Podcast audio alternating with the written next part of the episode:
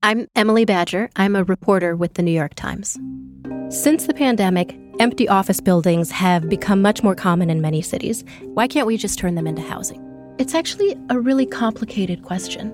To answer this question, you have to find a developer trying to turn an office building into apartments, ride a rickety elevator to the 30th floor of a construction site to see the interior guts of a building finds an expert in incandescent light bulbs who can explain to you how they fundamentally change office buildings. And that's just the beginning of what you have to do. When you subscribe to the New York Times, you are sending reporters like me out into the world to ask questions of dozens of different experts, to go and visit places most people don't get to go, to try to come back with answers, and then turn all of that into something that anyone can understand. If you'd like to become a subscriber, head to nytimes.com slash subscribe. You need to see the animated floor plans in this piece. From the New York Times, I'm Sabrina Tavernise. Here's what you need to know today.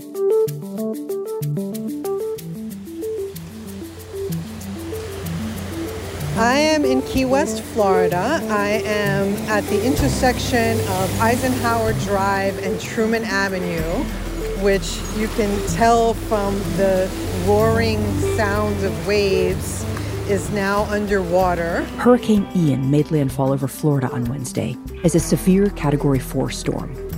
It unleashed 150 mile per hour winds and 12 foot storm surges that submerged cars, knocked over houses, and left more than 1 million residents without power, from Fort Myers to Key West where my colleague Frances Robles documented the flooding.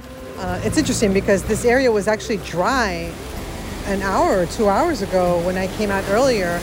And uh, the authorities keep saying that even though Hurricane Ian passed during the night, that the worst of the storm surge was going to come afterwards, that it was going to come today, that it's going to come tomorrow, and maybe even Friday. And uh, lo and behold, exactly what they said was going to happen is what happened. The greatest damage seemed to occur on Florida's southwest coast, off the Gulf of Mexico, where videos showed entire neighborhoods underwater. Now, it is our meteorologist's view that the storm surge has likely peaked and, and, will likely, uh, you know, be be less in the in the coming hours than it has been up to this point. During a news conference, Florida Governor Ron DeSantis said that the worst appeared to be over but that Ian would still go down as one of the strongest hurricanes to ever hit the state.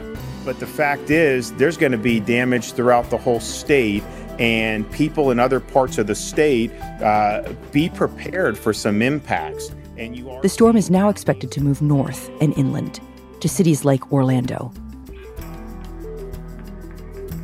That's it for today. I'm Sabrina Tavernise. See you tomorrow.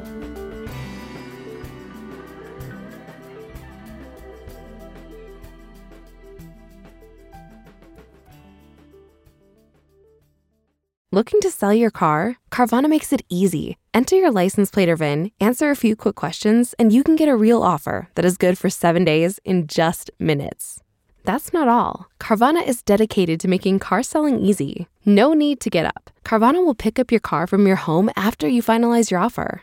Visit Carvana.com or download the app today to sell your car without ever leaving the comfort of home.